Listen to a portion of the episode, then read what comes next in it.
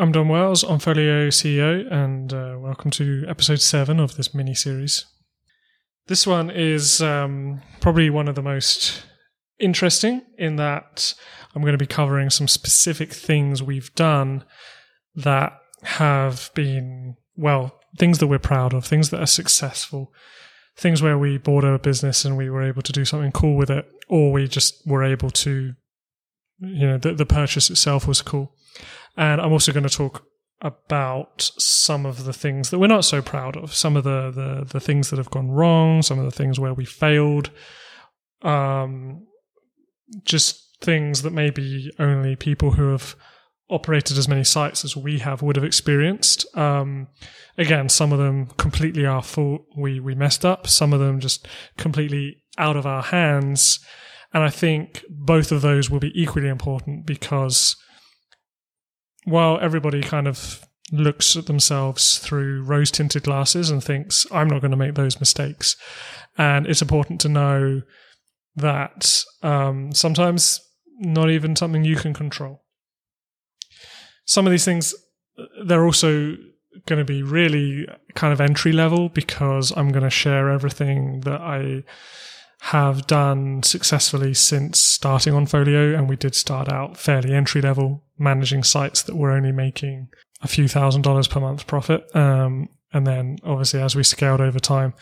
So they they may or may not be applicable to what we're doing now, but I think they're still important and, and maybe they'll understand how they'll help you understand how my philosophy has been shaped over the years as well.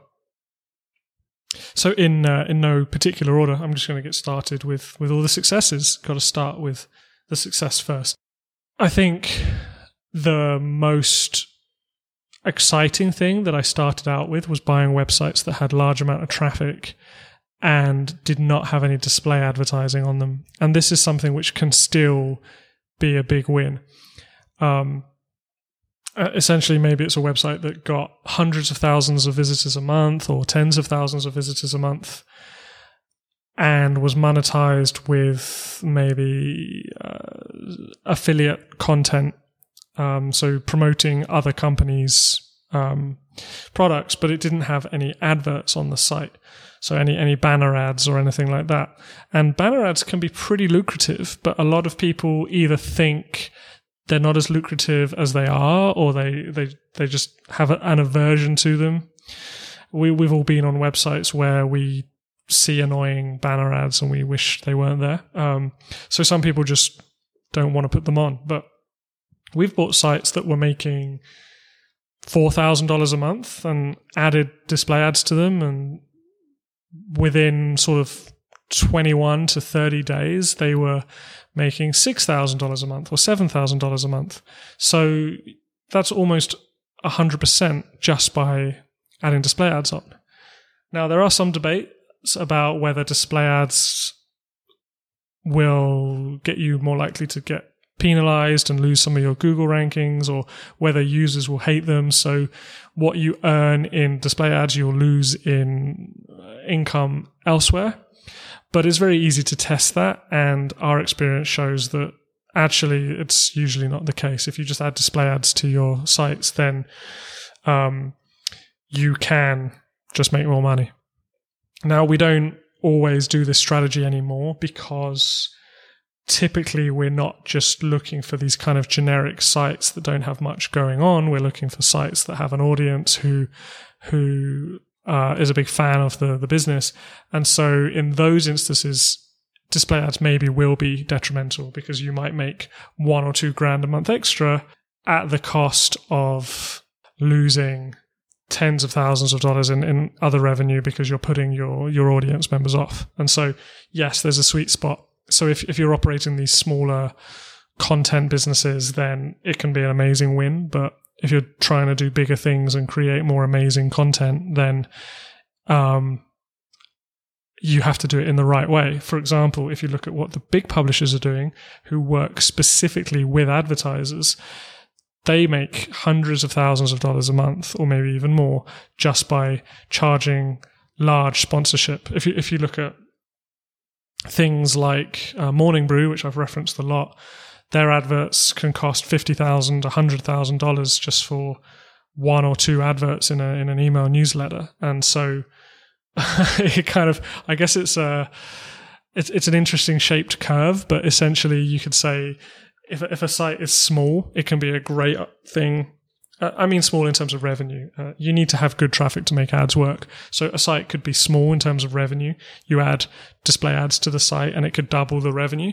And then if a site's getting a bit bigger, maybe the the gain you'll get from from display ads are not worth it because you might gain one or two grand, but damage user experience.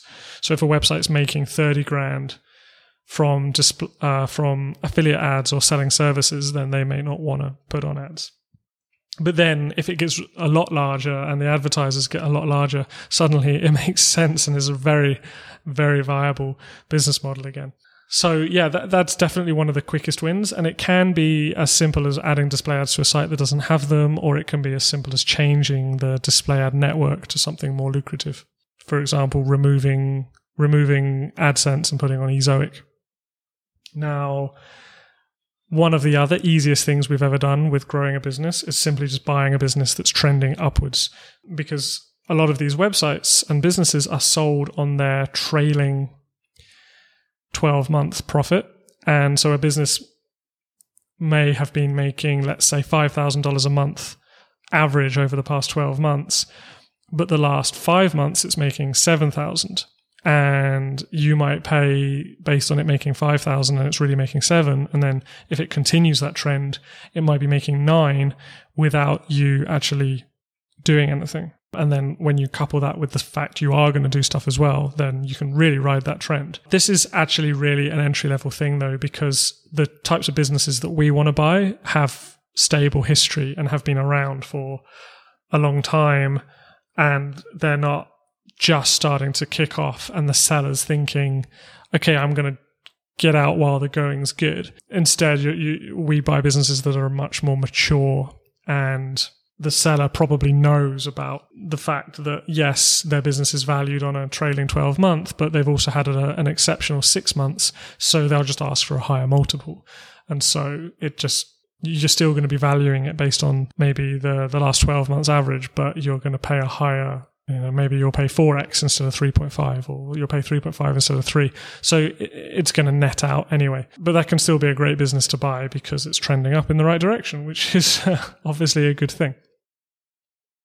So I find if you're acquiring something in the 100k range then or, or below then it can be a great technique, but we really have grown out of the viability of that that strategy. And also it's just not the type of businesses that we want to buy anyway. So it, it doesn't fit in anymore. But it definitely was one of our early successes.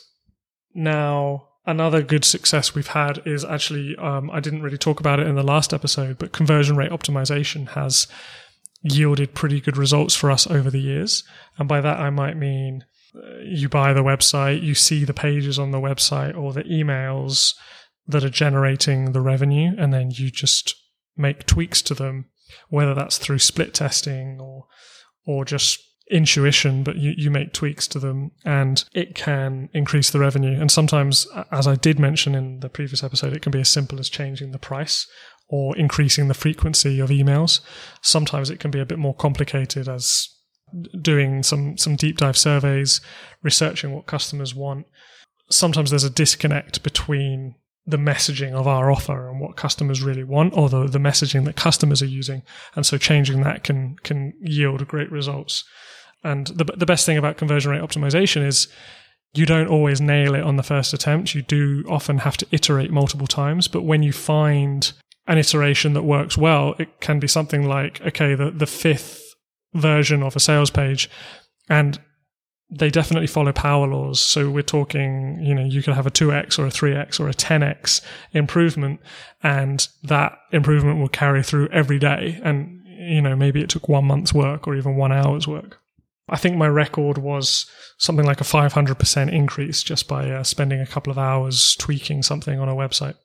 And then some of the other best things we've had has been adding additional traffic uh, sources, which I did talk about again in the previous episode. So, one business didn't have any Pinterest traffic, and after three to four months, Pinterest had grown to be 10 to 20% of that website's traffic. And it was a, a, website that was monetized by display advertising. So every additional visitor to the website brings in some money.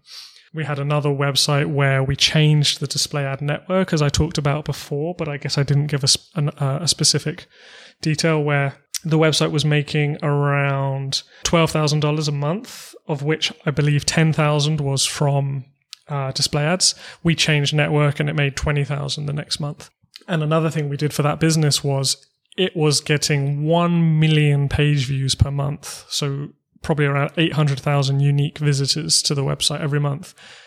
And the seller hadn't set up any email because they just said they weren't good at email marketing. And we set up email. So just some simple email capture forms. We offered a free download I'm sure you've seen them before, a free ebook. And the business was making, uh, and then the email list was growing by around 100 new subscribers a day, so 3,000 a month. And then we launched some ebooks based on some paid ebooks based on problems that the people in our audience had said, and we offered them solutions. And that brought in a few thousand dollars a month more and then we just kept bringing out new ebooks and launching them and and so on and so the end results in all of these cases was often something that we had to just change one time or two times and yes sometimes we had to iterate to get it right but the results will pay you over and over again some of the other wins we've had include negotiating a higher payout with an affiliate partner or adding in a different affiliate partner. So we might be the the business might be promoting one or two people and we add in some more or we replace some because we think a different one is better. Or yeah, someone pays us let's say $25 per sale, we can change we can say to them can you pay us 35 and it doesn't always work, but um, a lot of the time it does, especially if you're thinking of leaving or changing partner. And that can result in significant earnings increases as well bringing in paid traffic I talked about in an earlier episode has worked for us pretty well on several occasions. And also, one of our secret weapons has been really just hiring good people to run the business. it uh, sounds obvious, but having people focus on your business who are talented are the best way to grow the business because yes, you can give them these playbooks and ask them to go through them and say, hey, try doing this, try changing that. But at the end of the day, having the right person focused, they'll be telling you what changes need to be made, and they'll they'll be using their curiosity to think of uh, new ways as well. In fact, one of the first things we did after we raised money uh, in late 2020 was hired about half a dozen people to be basically mini CEOs and general managers of our of our bigger assets, and some of them will run a handful of, of businesses, and some of them will just be all in on one, depending on on their skill set and on, on the size of the business and the the requirements of the business. But four or five months later, I can see that it's the it's the best hack you can have in terms of growing your, your businesses and, and it's, it's going to contribute to a large part of Onfolio's success. So being able to afford talented people and get the right bums in the right seats is um, absolutely a game changer there. And now we can move on to the less fun part of the business, uh, sorry, of the podcast, which is talking about the things that have either gone wrong or the things that we failed to do. And hands down, the biggest thing that has impacted the results of any of our businesses has been Google. Second is Amazon. And really, what that means is when you buy a business that relies almost 100% on the whims of Google's search engine ranking algorithm then you really are at their mercy. And you can have a fantastic business in terms of the SEO, the the things you've done to show Google, hey, look, our business is great, users love it. And they tweak their algorithm and your traffic goes down 10, 20, 30% overnight and your revenue along with it. Which is why I've hopefully done a good job of explaining throughout this mini series why we no longer want to buy businesses that just rely on Google and are essentially anonymous to the, to the users who visit them. They land on the website. It could be called anything. They read some information and then they leave. That's not the type of business we want anymore. The same with Amazon we, we had businesses that were making really good money, and then Amazon last year said we're going to reduce your commission from eight percent to three percent because uh, we can, and uh, that's you know that's like a significant drop in in revenue, and so then you have to ask yourself: Do we look for other partners? Do we just try and grow traffic? Do we just take it on the chin? What can we do here? But either way, it's very frustrating when you don't have that control and that's another reason why we really don't rely on Amazon almost at all these days. And it's a shame because they were a good partner over the years until they until they weren't a good partner. Now, some of the other things that s- sometimes these things have been our fault. Maybe we acquired a business that wasn't as good as we thought it was. Maybe something slipped through in our due diligence.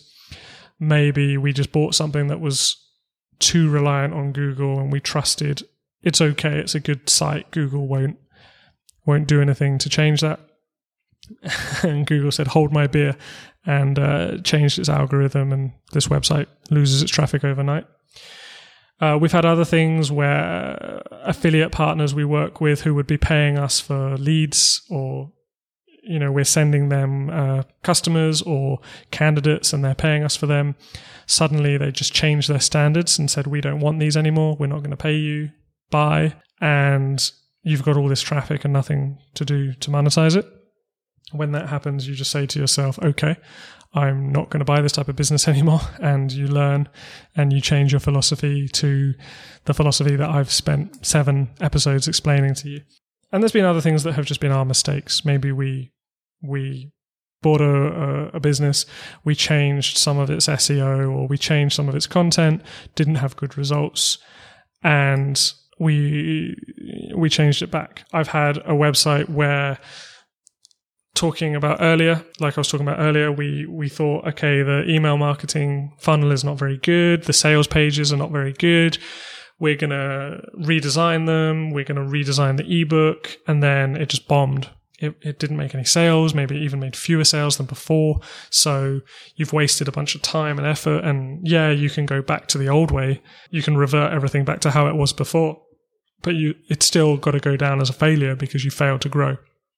And again, if you, if, if you have the, the mindset that I talked about in the previous episode when I said we approach everything with a question in mind where we say, well, what happens is if, if this fails? Do we want to spend 5,000 man hours working on it and it might only bring in an extra thousand dollars a month if it crushes it or nothing if it fails? Then we're probably not going to do it.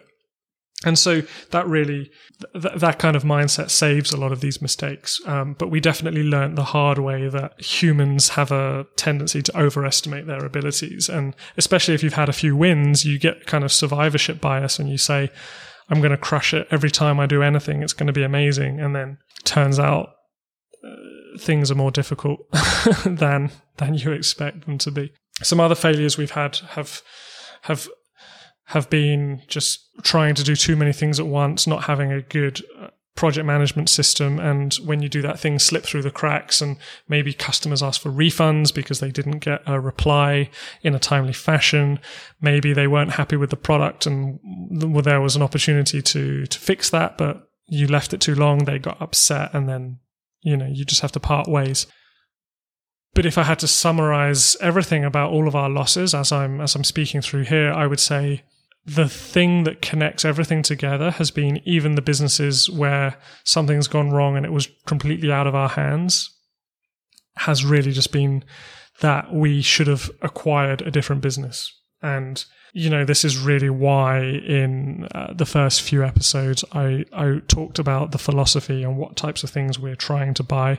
We're not just trying to look for some generic websites. We want real businesses. And it seems obvious, but in the space, there are people that seem to just not be aware of this and they think of, a business, an online business is passive and hey, I've got this thing that just reviews water filters and it makes money and it's great. But it, it's very dangerous buying those types of businesses because if Google says, I'm not going to rank you number one anymore, I'm going to rank you number five, then your traffic dries up and your income dries up and you don't really have anything in your pocket that you can you can do. You don't have any levers that you can pull. Whereas instead, if you buy amazing businesses where they have fans, then you just don't have to fear this. And if, if I look back sort of in my head right now, thinking back to every big loss we've had, and that could be a financial loss or it could just be something that just went wrong. It's not always permanent, but all of them came down to just not getting our acquisition strategy right, which is why we now have a very sort of time tested, weathered battered acquisition strategy, which has evolved into something much more robust, which sets us up for perhaps it doesn't leave us as much upside because we're buying very strong, stable assets. And yeah, maybe we can't grow them. But by now, you should have got the message that that's okay as long as you're not buying businesses that are going to die. I don't think we've ever done something where we just destroyed a business through our own incompetence. It was mostly just we bought something and we were running it, and something happened that was outside our control, and we perhaps could have avoided it if we had, well, frankly, if we'd avoided buying that business. And so this is really why the Onfolio strategy exists as it does. It's why we've evolved into a holding company. It's why we're going after audiences and customers rather than just generic traffic. And it's why we're trying to build brands rather than websites. And it's why I have this, this philosophy. And well, to be honest, I think this is a great place to end this mini series.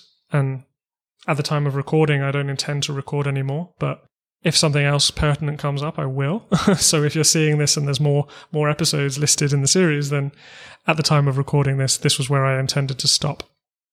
Because I think it really encapsulates everything we're trying to do, which is buy businesses where we are the keepers of our own destiny and where people will be upset if our businesses suddenly vanished. And as a result of that, their interest in the business preserves the long term future of those businesses. And so I'm Dom Wells, CEO of Onfolio, and this has been our mini series all about what we do, some of the things we've learned, some of the things we've learned painfully, why we do everything, and what we think about the future and how you can be involved. And yeah, thank you for listening. Thank you for your time.